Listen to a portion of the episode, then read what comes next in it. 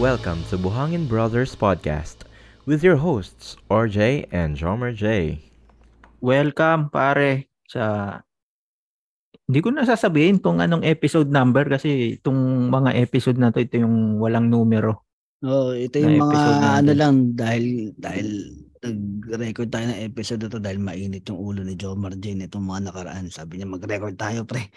Hindi ko pwedeng palampasin yan. Talaga. Hindi, welcome muna natin. May kasama tayo ngayon, pre. Oo, syempre, kailangan natin yan. Kailangan ng tagapalamig ng ulo natin ngayong episode. Oo. Oh, kasama natin si Masahiro Niioka. Pare, welcome.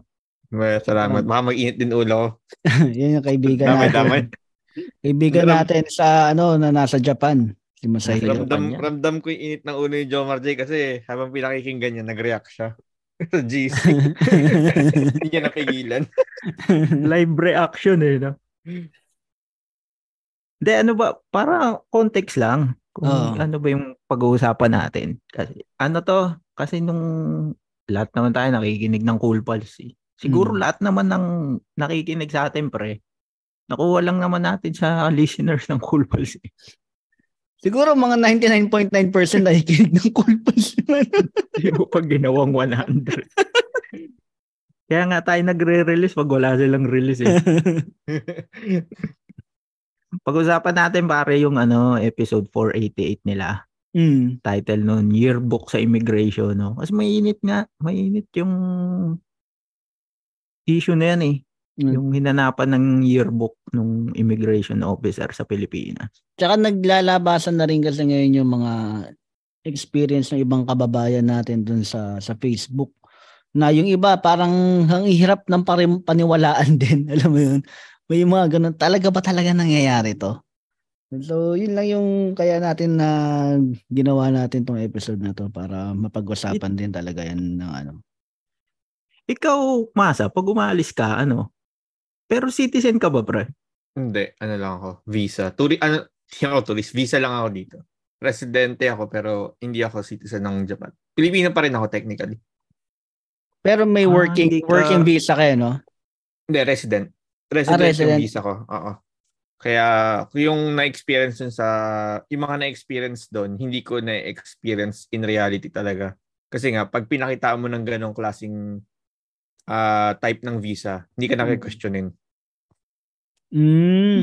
Ano ba dyan, pre? Pag resident ka, kailangan mapakita mo rin na may trabaho ka dyan sa Japan? Depende anong klase kang residente. Kasi kung dependent ka lang, kahit wala ka naman trabaho, pwede kang magtrabaho part-time, pwede kang part-timer pero may limit lang yung income mo dapat in a year kung dependent ka. Kung ikaw, yung sa'yo, pwede mo ba sabihin kung dependent ka or... Hindi ako dependent. Full ako. Actually, permanent na ako. Permanent resident na ako dito. Pero yung una kong visa dito is, anak ako ng Hapon. Spouse or child of, Japanese national yung type ng visa ko dati. Hapon ka pala? Permanent. Kaya parang narinig ko sa 30-40 nun, hindi. Wala akong Chinese. Nung nag-guess ka sa 30-40 nun, parang sabi ko, hindi yun. Wala totoong Hapon to si Masahiro. Ganun. Ganun yung Yun yung una kong type ng visa na nagpunta ako dito. Ilang klase yung mga visa dyan para sa mga turista na Ilan yung mga type ng visa? Like, yun, di ba may mga working... Kung in terms of tourist, ang personal na alam ko lang is either yung sarili mong nag-apply ka, either single entry or multiple visa or family invite ka. Yun lang yung alam kong dalawa na type ng tourist. Pero yung kung iba-ibang klaseng mga visa naman, kasi ang mostly ng mga nandito tawag nila trainee. Yun yung 3 years kang pupunta dito.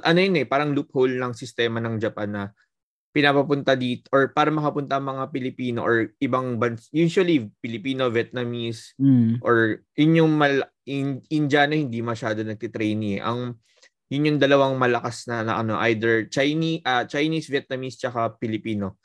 Loophole yun ng dito. Kasi wala kang working visa dito basta-basta kung hindi ka masusponsoran ng company. May pag trainee ka, pag trainee ka kasi, isasalpa ka lang sa mga farm, mga factory, yon. Madali ka makakuha. Ayun, talaga yon, makakapasok ka. Pero mababa ang sweldo. Pero mas mataas kumpara ko saan ka galing. Kunwari, diba yung, pwede ba siya yung katulad ng ginawa namin na nagdumating dyan ng as tourist visa tapos tsaka siya nag-apply? Hindi. Bawal yan, pre. Bawal yan. Sabi hindi ko pala ginawa yun. Sorry, hindi ko pala ginawa yun. Legal nga pala ako. Sorry. Yung mga ganong klase, hindi ka, kung saling tourist mukha ka pa naman maloloko. Wala, mukha ka ba may diploma? Mukha ba akong hindi college graduate? Mukha ka hindi college graduate. Pero yung ganong katulad sa yung sinasabi nga sa UAE, yung ganon na pupunta ka, tapos kung hahanap kang trabaho, hindi pwede dito yun. Kasi, mahikpit sila. Ang una sa'yo hanapin, anong type ng visa mo.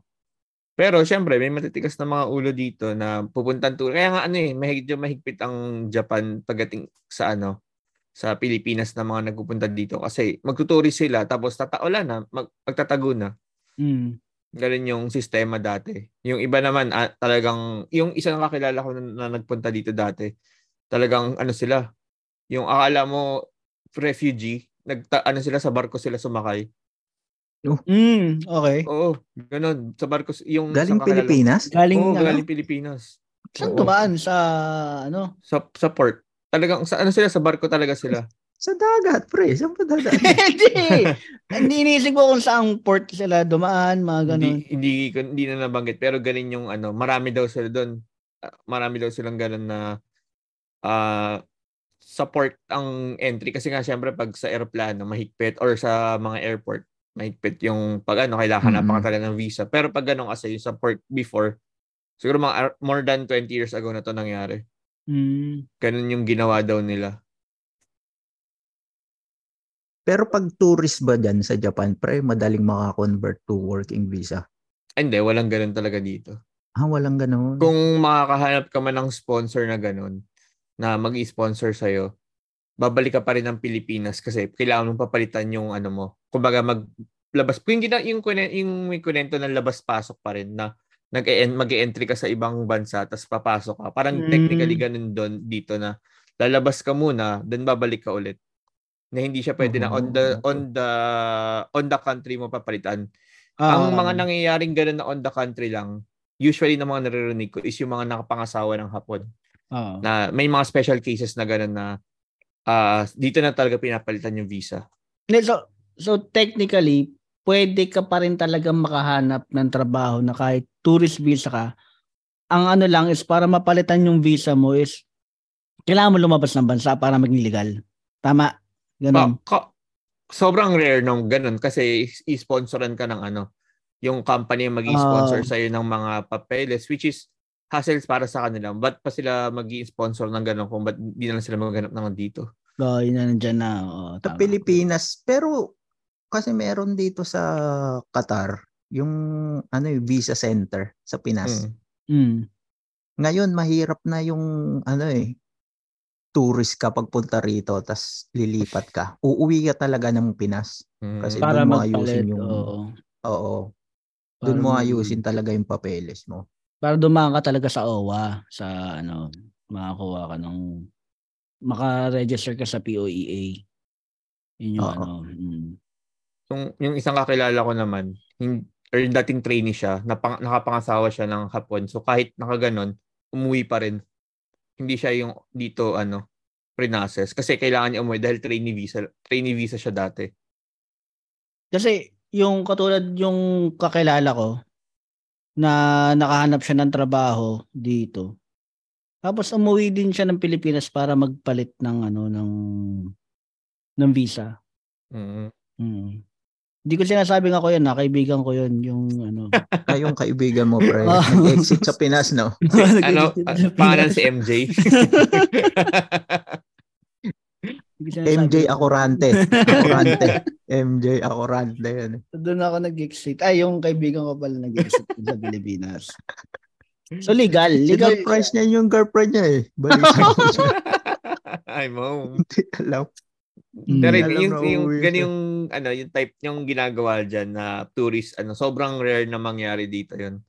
Mm-hmm. Na ganun niya tourist kasi usually ano, pagka illegal talaga, under the table na lang, magkatrabaho as tourist dito. Pero mga under the table na bigayan yun. No. Hindi pare, siya yung buwanan. Eto pare, anong tingin nyo doon sa mga, ito first time mo, no? Anong tingin mo doon sa immigration officer, diba? Siyempre, first time mong sumakay eh. Anong tingin nyo sa kanila? Anong first impression nyo sa kanila? Yung, sige, ano, sige, Masa. Yung aking kasi personal experience, hindi ako naka-experience ng yung mga ganong klase na yung kwento, diba? Since, eh, naman lang mag-react na rin naman tayo doon. Hindi ako naka-experience ng yung questioning ka ng todo-todo. Kasi honestly kasi sa Japan pa lang naman ako nakapuntang country. So out of the Philippines. So hindi ko pa na-experience yung sabihin nila na ba't ka pupunta dito? Anong purpose mo? Nasa mukha ko naman, ba't ako pupunta ng Japan? Ilang taon ka nun, pre? Yung unang punta ko dito minor, so may kasama ko yung lola at lolo ko. Then yung matanda na ako, I think around 21 na ako nagpunta. 21, 22. Yun. Ang naharang ako dito ako ng immigration naharang.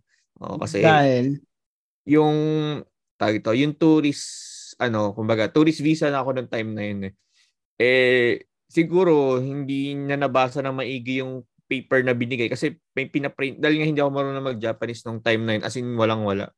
May may binigay na sa akin papel na pinaprint na babasahin na lang nung nilagay ako sa holding area sa holding area tapos buti na lang may nalagay din na holding area isa pang Pilipina na tinulungan ako na siya nagpaliwanag tapos yun dinawagan yung nanay ko.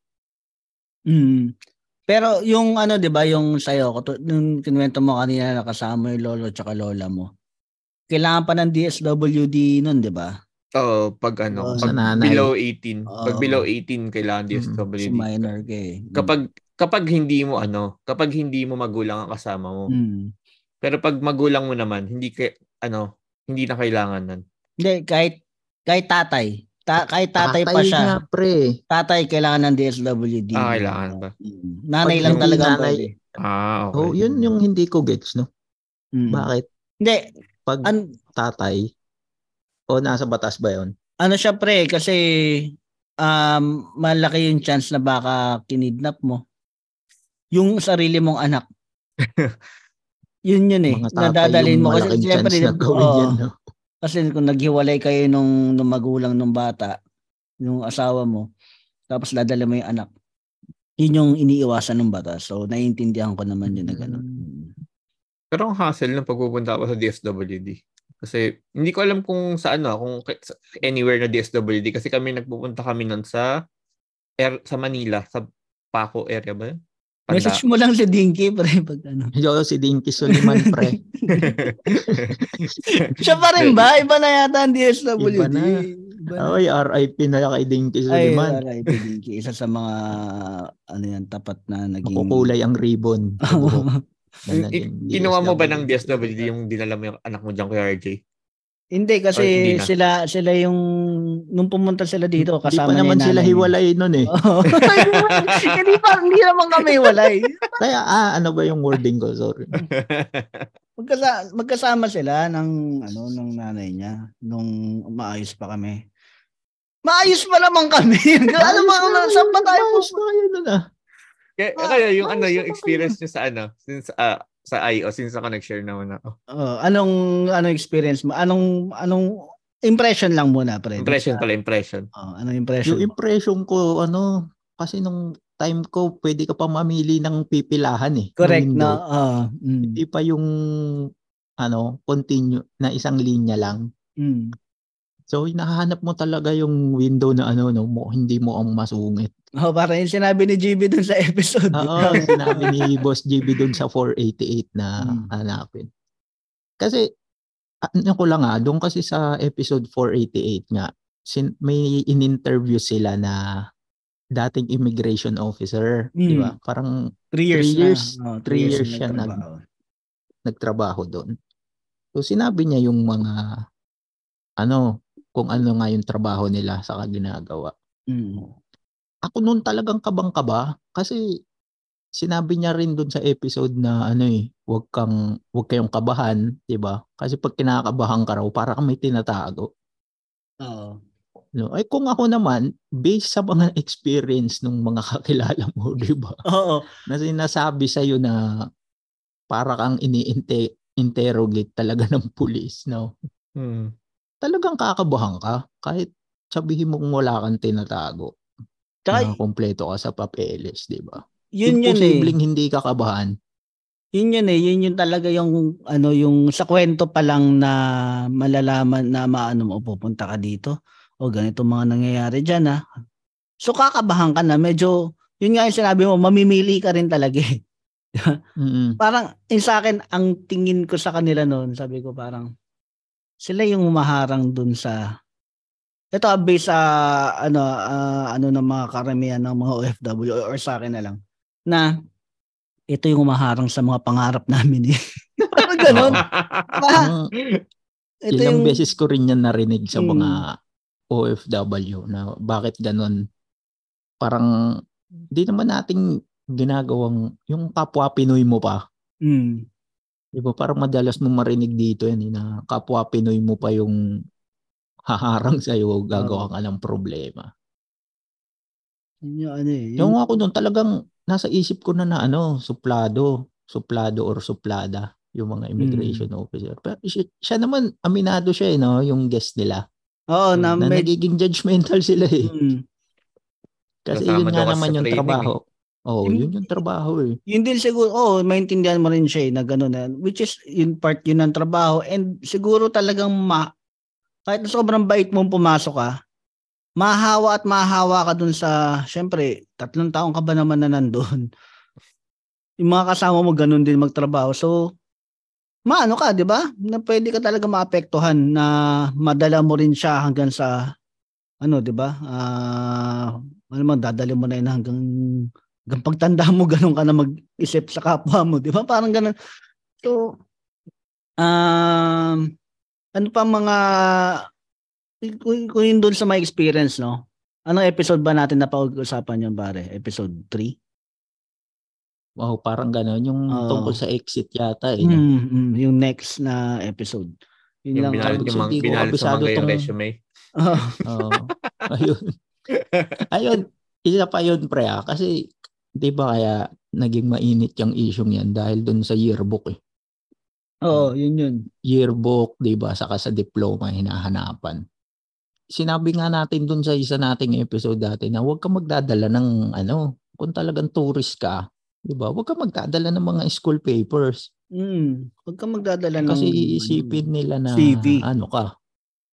Iisipin nila talaga na mag-a-apply ka ng trabaho. Huwag ka magdadala. Pero ngayon, ang sinabi niya doon na kailangan mo naman daw patunayan na graduate ka. Siya no? Para makapag-travel, di ba? Parang magtuturist lang ako eh. Parang sinalba na lang niya, yung mga kasama niya. Same face, parang kumbaga. Na-off ako na bakit kailangan mga graduate lang ba pwedeng mamasyal? Kaya nga. Mag-tourist sa ibang bansa. Paano bakit naman yung presidente natin nakapag...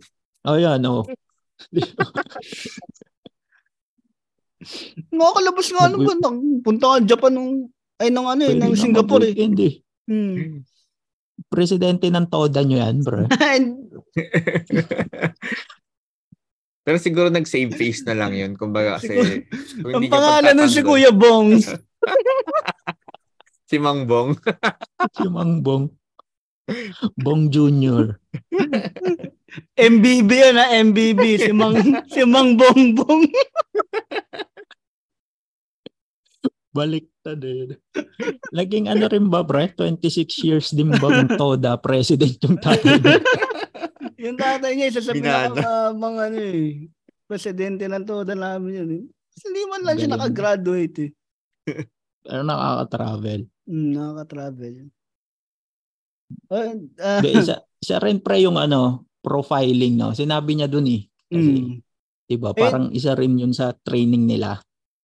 Ayun, no, diba yung sinabi niya na, ano, na yung, kunwari, nagde-deliver ka, ano ba tawag dun yung messenger. Messenger ka lang. Messenger yung ginamit niya example. Messenger, tapos nakapag-book ka agad ng ticket. Eh, ganyan lang yung trabaho yun mo. Siya rin tinitignan din pala yun, no? Medyo ano yan eh, no? Merong mga seat sale na ano, na nabibili. Tapos meron ding mga, may bangko. Pwede ka mag-ipon habang ano, di ba? Oo, kasi pwede ka rin mangutang. Ang paliwanag niya kasi doon na isa sa mga bakit nila dine-deny, di ba?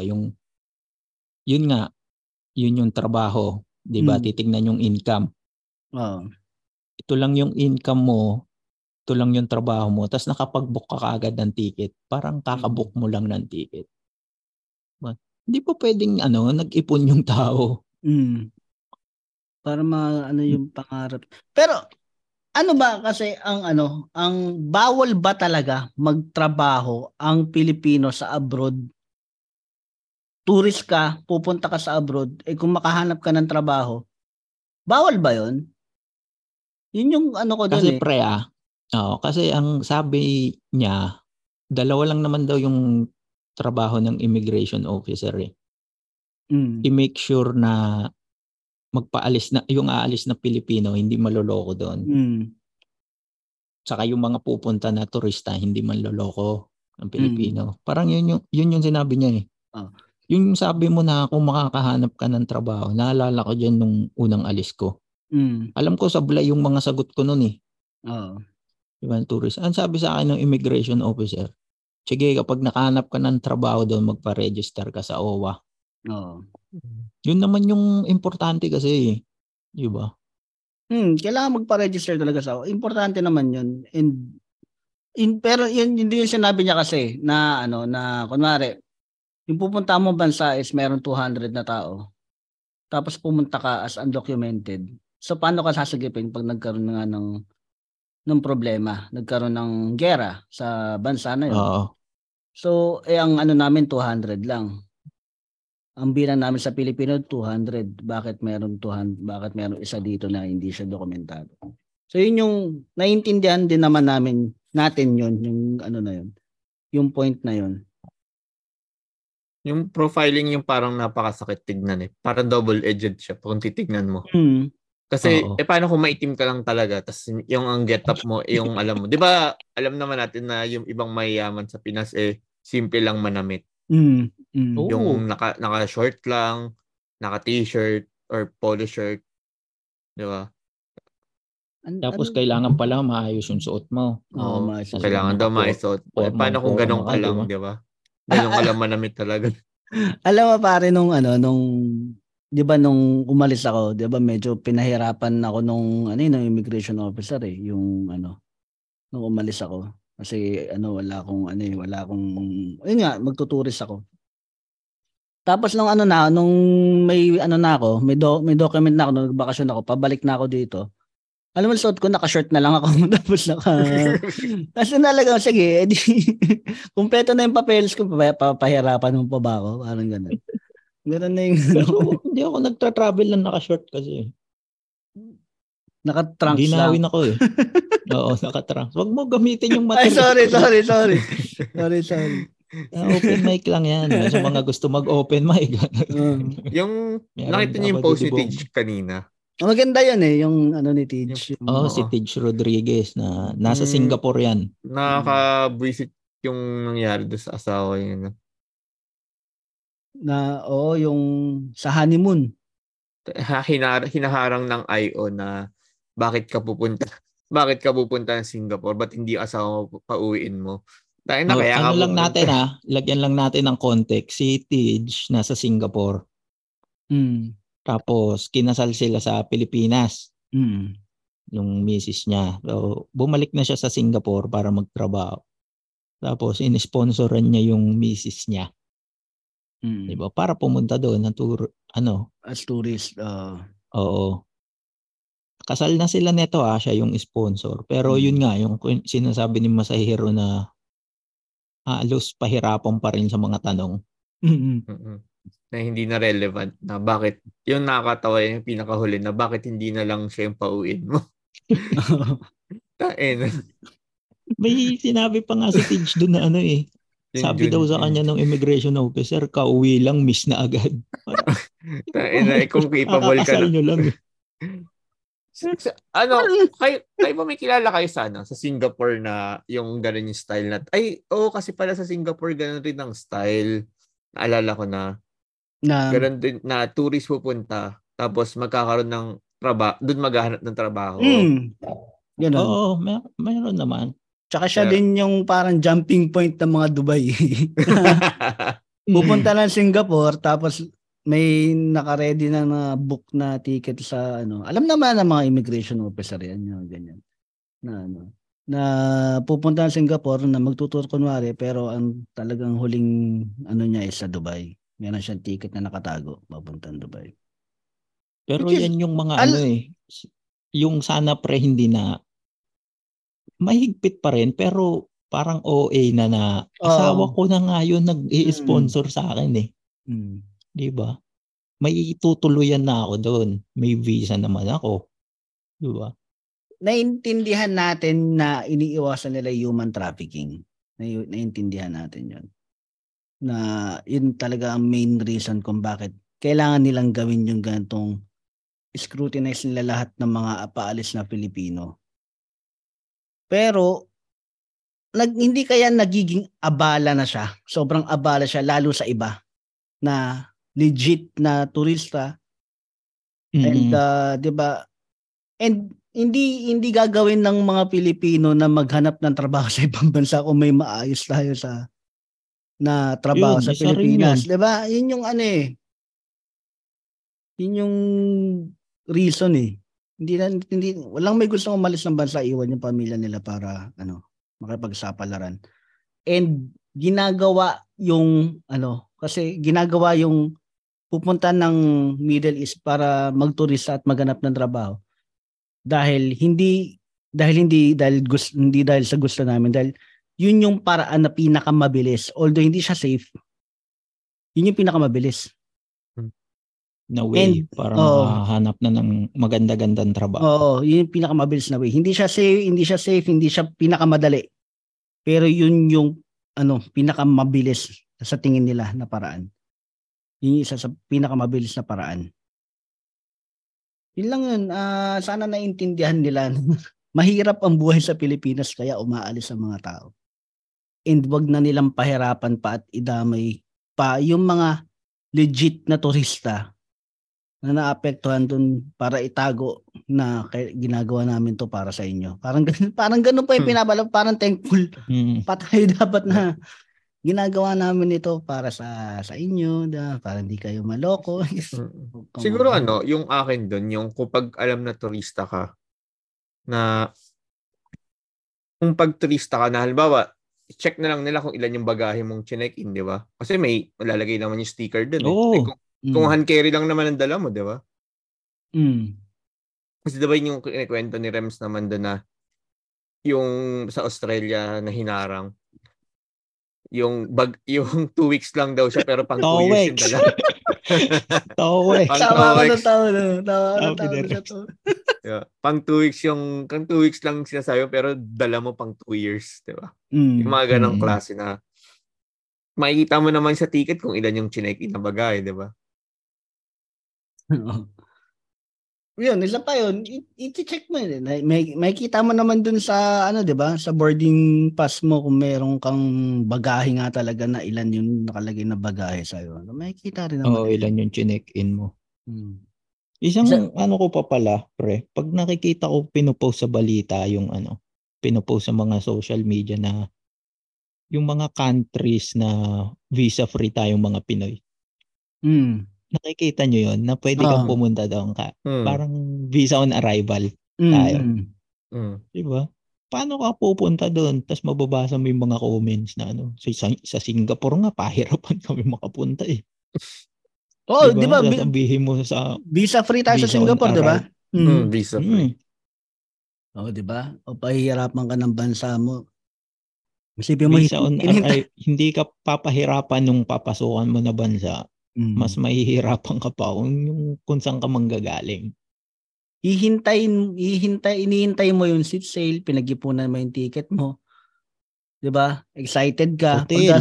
Oh, hotel, 'di ba? May booking ka ng hotel.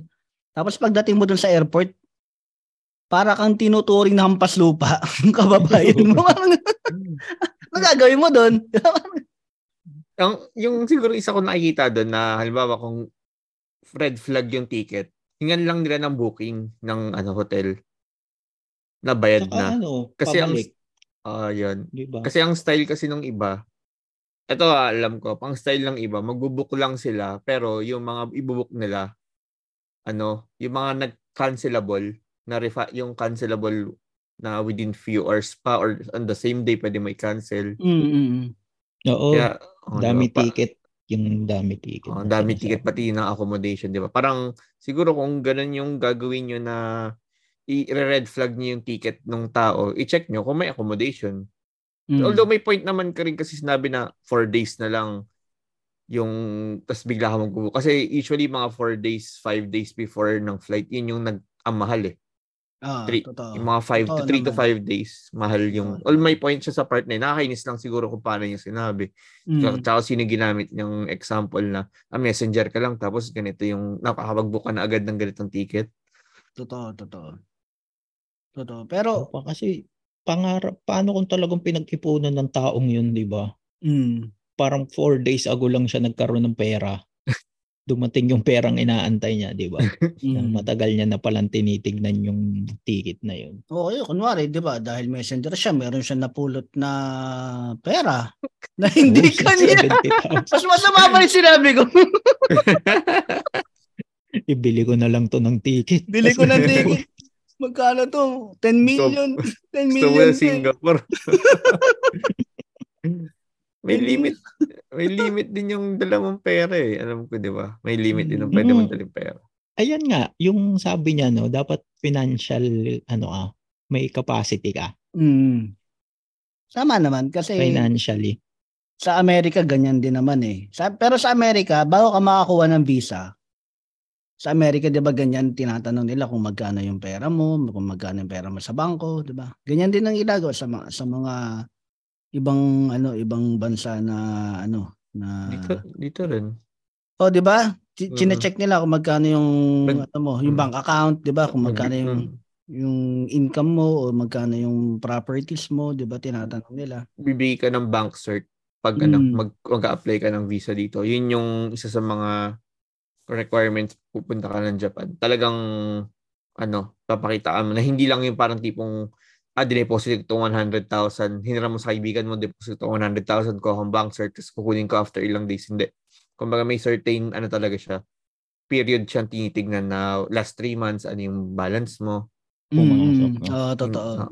Kasi kahuhulog lang nung kaibigan kong messenger yung pera na. Kaya 4 days ago lang yan. Kaya may 100,000 ako sa bangko eh. Yung off lang talaga sa akin. Isa sa off nung pinag-usapan dun, yung graduate ka ba? Paano kung hindi ka naman graduate, di ba? Pero may pera ka, may kaya ka, anak ka ng mayaman, di ba? Ang pinaka-off sa akin din yung nagmumura siya. Yung nagmumura siya. Yung sabi niya na, na putang ina mo, patunayan mo lang sa akin, nag-graduate ka, paalisin kita. Yung ganun tono na, parang inyabang. Pero bakit wala na siya? Yun yung wala. Yun yung pinaka-nag-ano sa akin. Baka kasi minura niya. Baka si Milo. Sinabi, putang ina mo, patinayan mo lang na makagraduate ka. Diba? Yun yung pinaka-ano sa akin dun eh. Bakit wala ka na? Ginagin tayo ng judge. Oo. Hindi, tsaka yung sinabi niya na baka daw yung pupuntahan na bansa ng kabayan, kailangan daw ng yearbook. Wala akong na bansa. Pare, na kailangan na visa requirement na kailangan mo ng yearbook para makapasok ka. Kasi ako wala akong yearbook, hindi ako pwedeng pumunta dyan. Lalong si ako BBM. Din. Lalong si MBB pala. Si MBB. Si Mang Bongbong. Oo. Oh. Ako wala akong yearbook eh. Na-istapa kami eh, nung college. Hindi binigay eh. Pero ano diba, yung yearbook, sinong si Raulo mag-i-scan ng yearbook nila? Bigat-bigat ng yearbook eh. Diba ang dami nyo dun eh. Hindi kahit yung photo lang eh. Sabi niya diba pati kahit photo lang. Sa cellphone, no? Diba gayo. Sinong si Raulo mag-i-scan ng yearbook nila? Or mag-i-picture ng yearbook nila?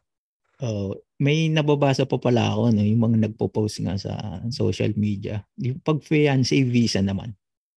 Mm. Pare, kakalkalin daw yung messenger mo. Titignan kung talaga nag-usap kayo yung convo. Oh, you know, eh, paano kung may sinendang mo ng dede?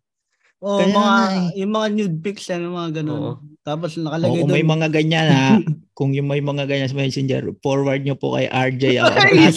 Ako Rantes. Diba, isipin mo, pag nakalagay doon, diba, o naano mo na yung ano, naayos mo na yung visa mo. Sige, good, good. Tapos bigla kami nababasa, do you want boom boom? Uy. Sinasabi mo ba, pre, yan si MBB. Siya ang presidente ng Trike Patrol.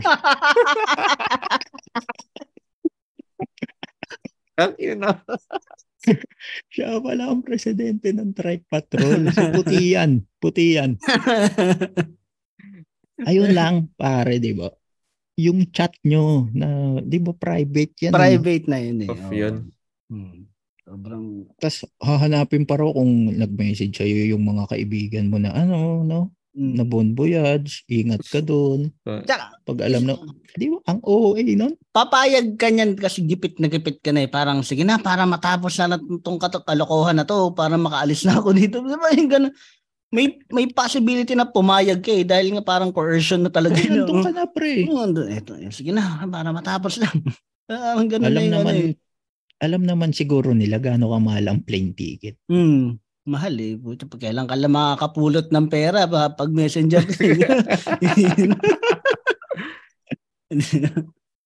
Pero kapag ano, fiancé visa, no? meron na rin siguro silang prejudice sa'yo, no? Oo. Mm.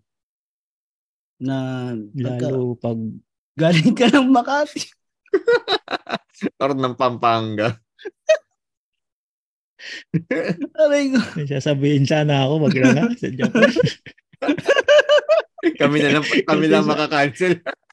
Sakto na si Masahiro, wag na. Isa pa pre na pila kung saan yung na-off ka RJ dun sa 488 na sinabi niya. Yung ano yung sabi mo kanina pre, yung sa Messenger o yung nagmura siya. Yung nagmura, doon ako medyo na-off, doon nagmura na. O tas si Masa, saan ka yung na-off pre? Sabi mo sa. Yung papatunayan. Alam ko sa yearbook eh. Yun daw, yung patunayan mo lang nag-graduate.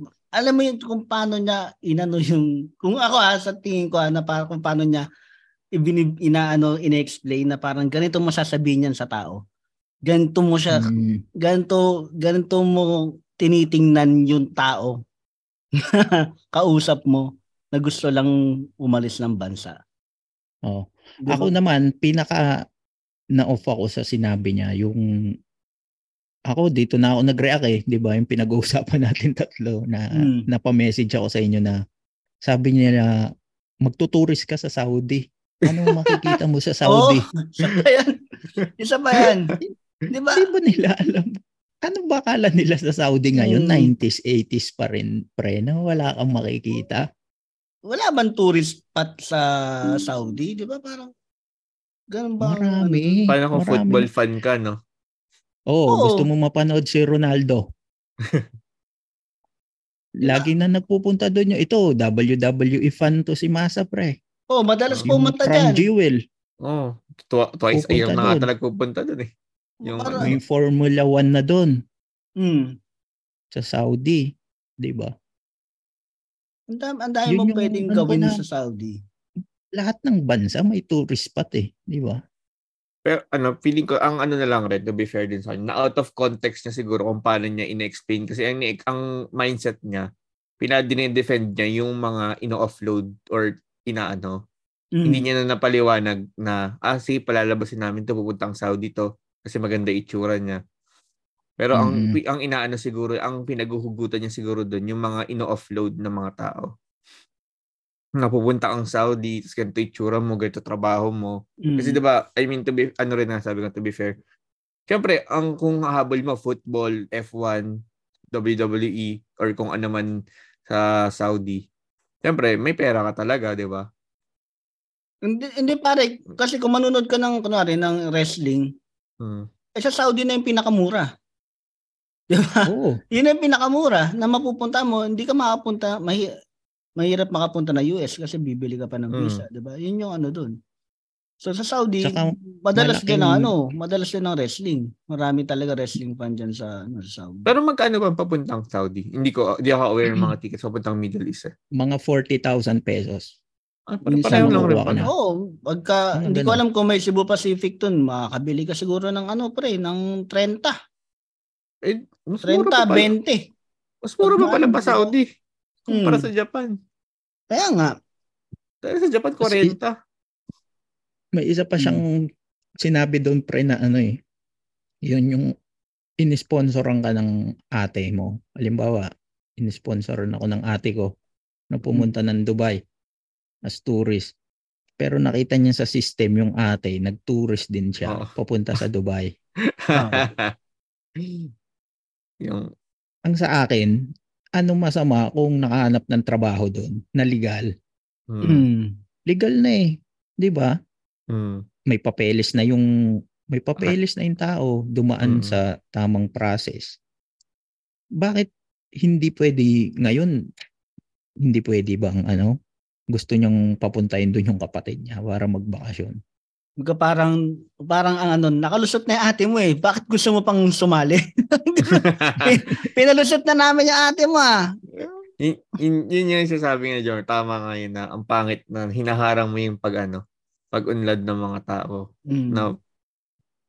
Kasi kadalasan sinabi niya rin doon na madalas talaga mga ma-offload yung mga papunta ng Middle East Iba, Dubai, Saudi.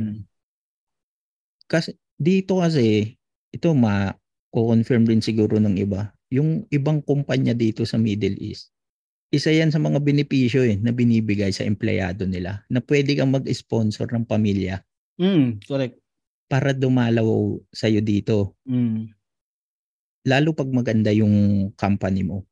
May visa sila para sa'yo. Bibigyan ka nila ng supporting visa. Documents. May family para visa. Para makuha mo. Sa akin, kung kumpleto na yung papeles ng bansa na pupuntahan mo, di ba? Ano yung karapatan mo sa Pilipinas, di ba? Na harangin mo pa. Kompleto naman na yung papeles Bakit pa natin huhusgan yung tao na kung ano pa yung gagawin niya doon? Parang matagal na siyang nangyayari. Pero para siyang on and off kung kailan siya biglang puputok. Nangyayari naman na siya matagal na Pero meron siyang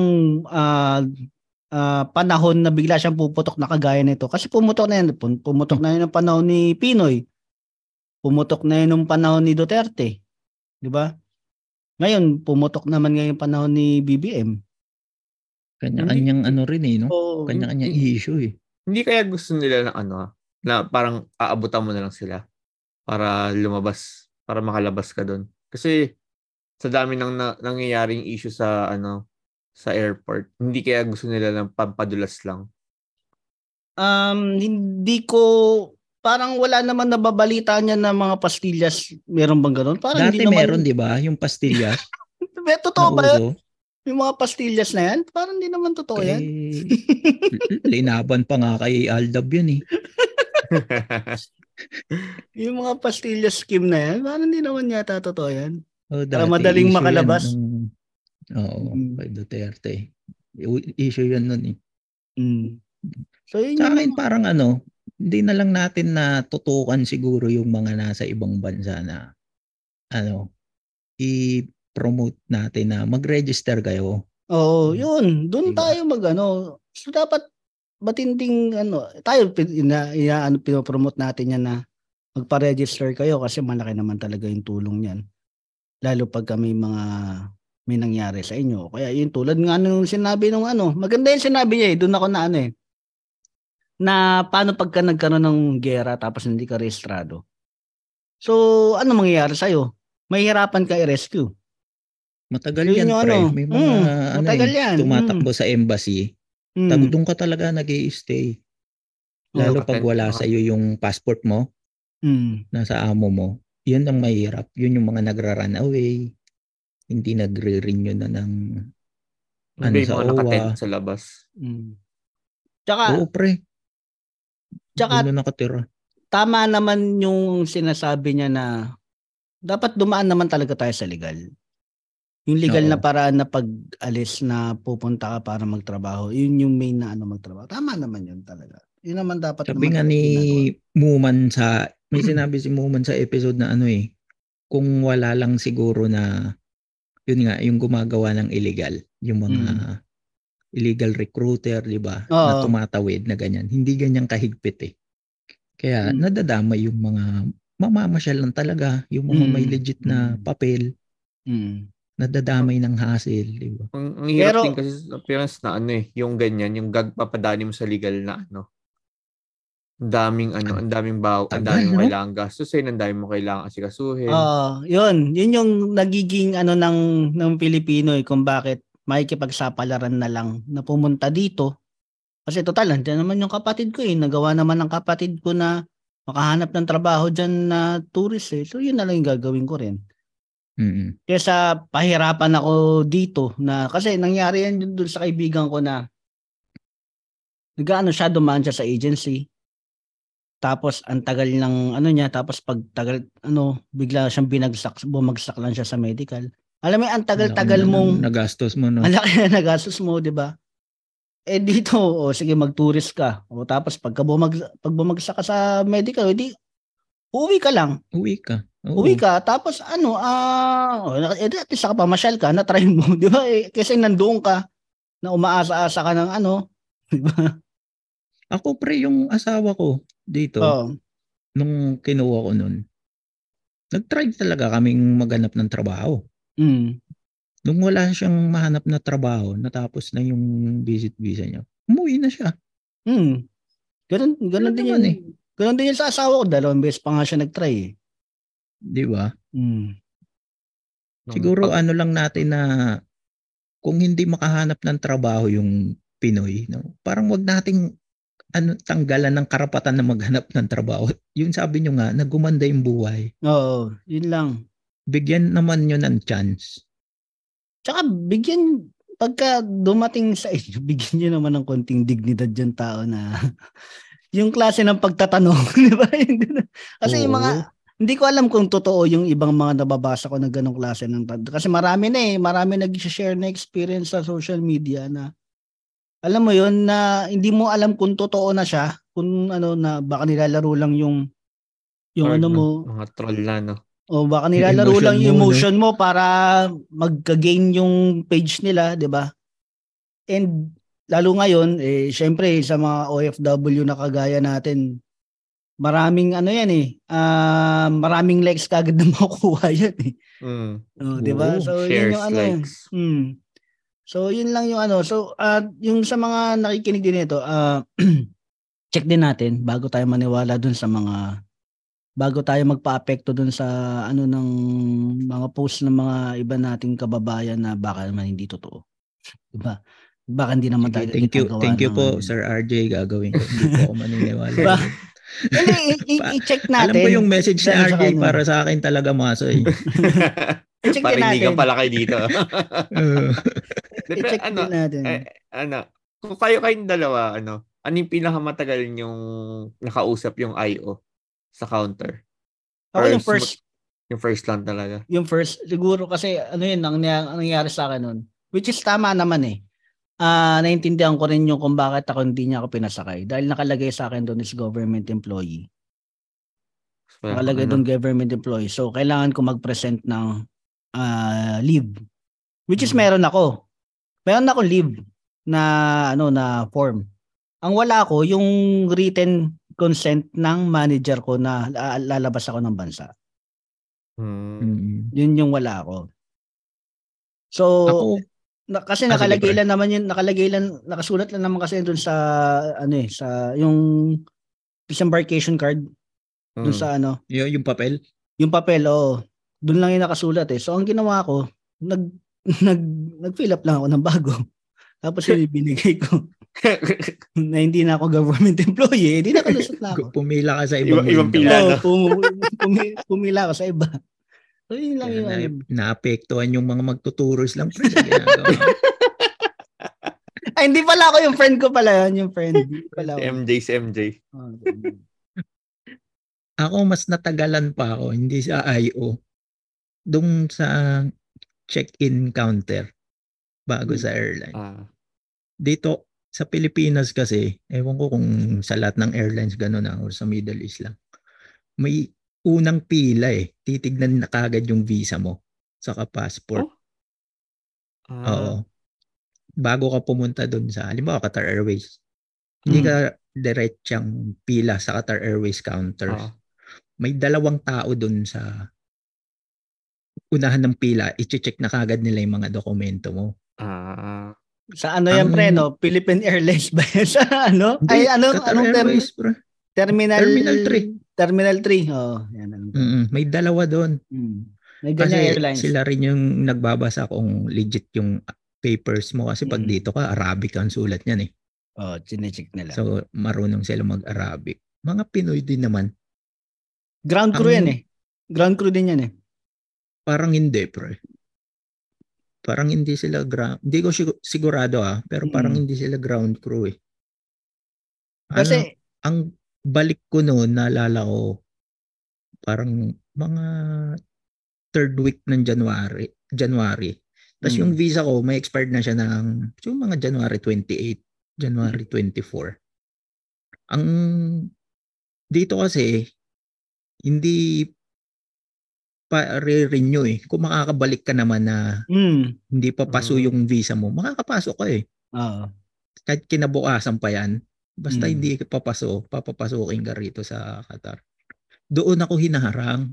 Ang bungad kagad sa akin, sir, may expert na tong may expert na tong visa nyo. Parang sabi ko, pagdating ko pa yan, i-re-renew. Kasi pagbalik ko dun, hindi pa yan expired eh. So, hindi pa nila i-re-renew. Pero ilang araw na lang eh. Mga ganun siya. Tayo ka paalisin talaga. Oo, parang doon pa ako natagalan na papaliwanag mo pa na.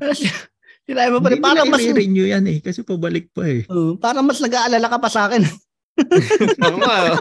Uwi. Ako nga yung pupunta doon eh para mag-renew eh. Diba? Ako ang ko pa noon pre sumagot, ang relax mo pa sumagot kasi malungkot ka pa eh. Kasi kinatid ka ng pamilya mo, diba? Parang naiyak-iyak ka, tapos haharangin ka ng ganun. Yun, doon maglalaro yung emosyon mo. Parang pinaglalaroan yung emosyon mo. Pwede po tapusin na natin, mag-check-in na tayo kasi mag-Jollibee pa kami sa taas ng ano. Naghihintay na siya doon eh. Oo. Napila na eh. Yun yung So, and naintindihan din naman natin yung trabaho ng mga yun nga ng mga immigration officer na kasi yun yung mandate nga sa kanila. And tama din yung yun nga para ma-fight yung human trafficking. Tapos hinahanapan ko talaga ng positive. Siguro wag nating parusahan yung parusahan yung mga biktima ng maging biktima ng human trafficking. Hindi ba natin pwedeng hulihin kung sino yung gumagawa ng human trafficking, di ba? Ito, maganda yung... Biktima rin naman yung mga yan eh. Tama. Yung sinabi niya doon sa na maganda yung ginagawa niya doon yung sa modus operandi ng iba na magpapanggap na kasambahay. Maganda yung technique niya na yun. Parang dating game daw. Parang dating game. Ulam niyo kagabi. Ulam niyo kagabi, magandang technique. Okay yun. Tapos, pero kasi may umaalis na pamilya na kasama talaga yung kasambahay eh. Di ba? Parang yun yung bonus niya eh. Pero kasi pwede nga talagang ano eh, kung titingnan mo pwede naman talaga siyang gamitin na ano as human trafficking eh. No? Loophole na, eh, na loophole na. Hindi, ano nang kasambahay namin yan eh. Mayaman yung gaya talaga yung human trafficker, no? Gaya namin yan eh. E ako, kakapulot ko lang ng pera kahapon ng messenger ako. Kakahire ko lang yan. Sabi, Fred, yun yung tanong niya, no? Kung kasambahin nyo talaga yan, kung iayay mo yan, di ba? Ano ang mansarin nyo ni sir? Yung, ang gago nun, kiss mo nga, kiss mo nga. Kiss mo nga. Siguro yung positive, yung isa sa positive talaga is ano talaga yung maganda yung ginagawa nila ano to prevent nga yung mga pag na maharang yung mga or magkakamali yung mga tao sa gagawin nila. Yun nga talaga kasi ultimo yung mga hindi naman talaga ano ng human trafficking na ano rin eh naapektuhan eh. Sobrang higpit nila. Yun yung negative no, sumobra sa higpit. Sobrang Disneyland lang ako eh. Pero talaga ano naman hindi mo rin siya maalis dun talaga na magiging judgmental ka sa trabaho nga nila. Trabaho nila yan eh. Tama, naiintindihan man natin yan. Siguro talagang pangit lang kung paano niya sinabi. Kaya ang off pakinggan nung iba. Paano niya dineliver kasi parang ang yabang pakinggan pero kung iisipin mo may point naman sana siya. May point talaga kasi eh kung yun ang mandate sa kanila na hindi ka pwede rin naman talaga na ano eh na hindi ka kasi baka biglang yung mag-guard ang tawag doon, mag-guard down ka sa yung emotions mo bigla kasi pag nginitian ka yung mga ganun. Di ba yung mukhang mabait tapos syempre eh, paano kung yung ibang manloloko talagang mukhang mabait eh. Yun yung ano. Ano pa bang ano mapag-uusapan natin?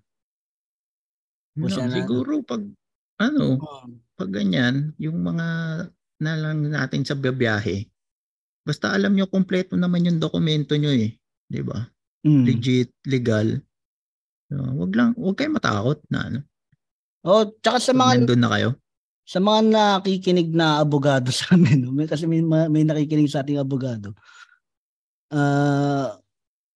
Baka pwede yung ano, kaming i-inform na bawal ba talaga magtrabaho sa ibang bansa ang Pilipino?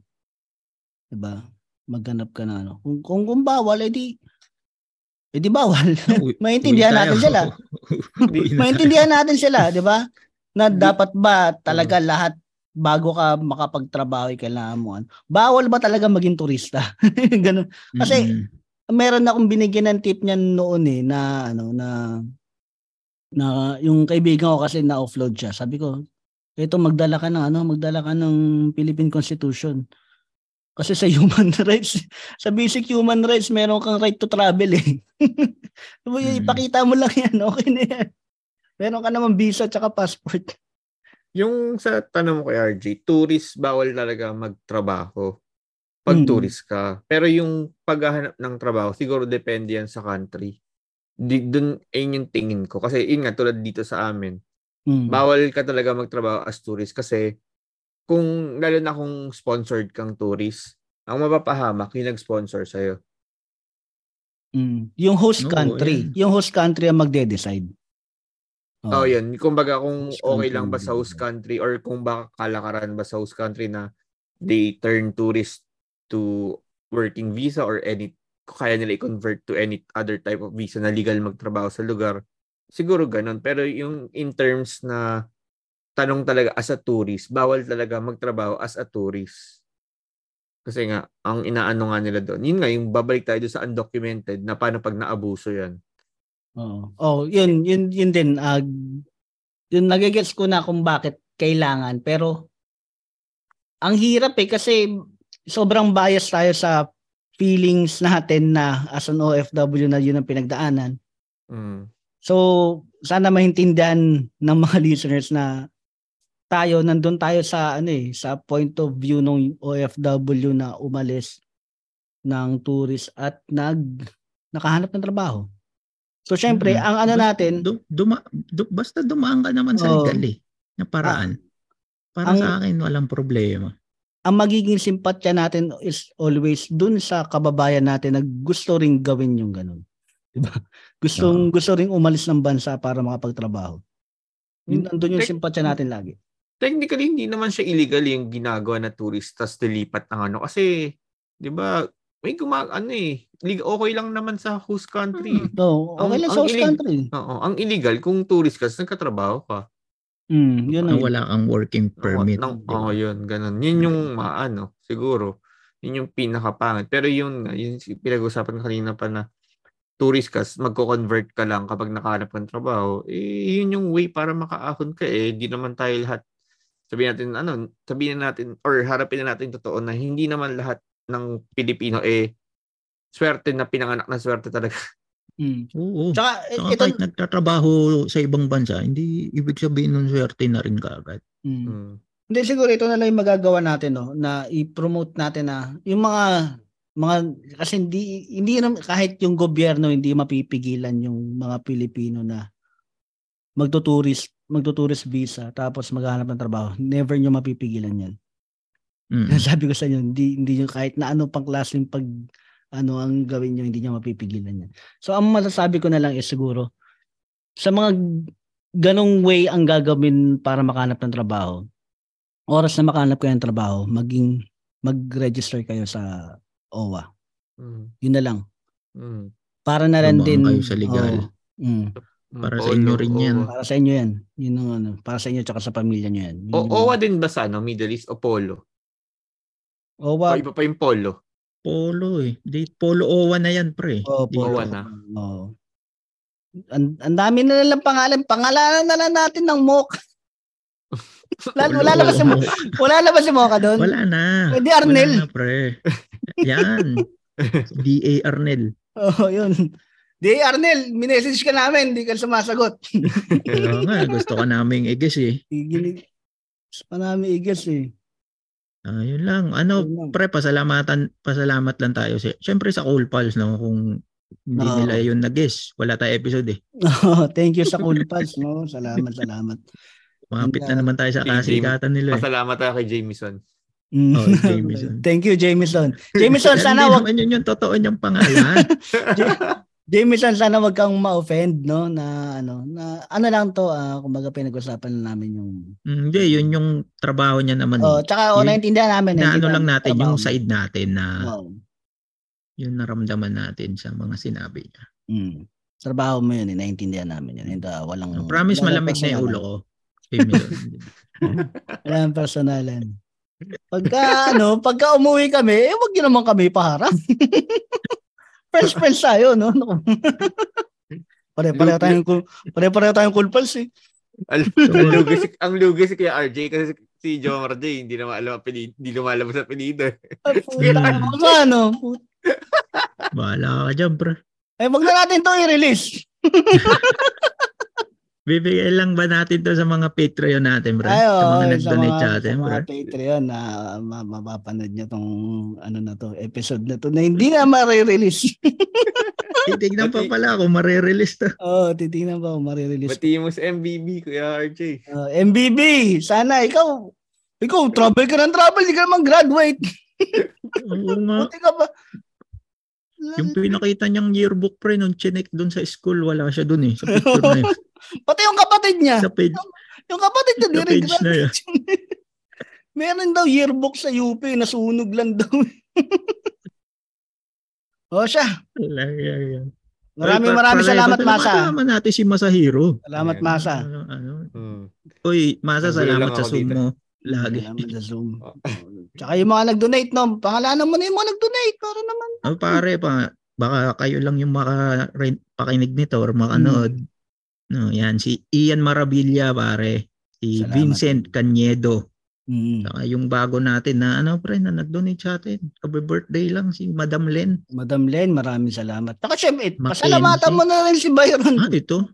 Byron Mendoza. Salamat sa piso, Byron. Nag-birthday nga pa si Byron. Byron, happy birthday. Magdagdagan mo naman yung piso mo. Wag mo na batiin, piso lang binigay. Medyo nagtampo pa eh, walang bumati sa kanya eh. So, kaya piso lang binigay, Byron Mendoza. Ayan, salamat. Masa, salamat pare ha. Salamat Masa. Sa susunod ulit, yung ibang susunod na topic, anong mga pwede natin maging topic dito sa susunod pare? Yung kung paano tayo, kung paano tayo hindi pinapasok ng Pilipinas. Kaya pre, yung Philippine passport mo, wag 6 months before ma-expire yan, i-renew mo na. Pero nangyari na ba sa inyo yun? 6 months before na ano, pa-expire na? Hindi pa naman. Akin, visa, sa visa ako, muntik na. Ako sa passport, ano, paparenew ko na siya, biglang kailangan ko umuwi. Dati pupunta ka sa embassy dito. Parang kukuha ka na, ewan ko, may dokumento kang kukunin eh. Tapos yun yung papakita mo. Kaya para pwede kang mag-travel. May ano tayo pre, may kaibigan tayo pre. Paalis na siya, ilang araw na lang. Tapos nawala yung passport niya. Yun nakakaiyak. Nakakaiyak oh. Binabati ko nga pala sa inyo. Nagpapabati sa inyo. Sa inyo binabati ka namin. Uwi dapat sa inyo. Hindi ko sinasabing siya yung hindi ko sinasabing siya yung nawalan ng passport. Binati ko lang. Ang lungkot naman doon. Sino pa man name drop mo, pare. Salamat. Salamat ulit sa mga nakinig. Salamat. Okay. Bye-bye. Bye-bye. Matthew Hanjing, bad luck. Matthew Hanjing, bad luck. Matthew Hanjing, bad luck.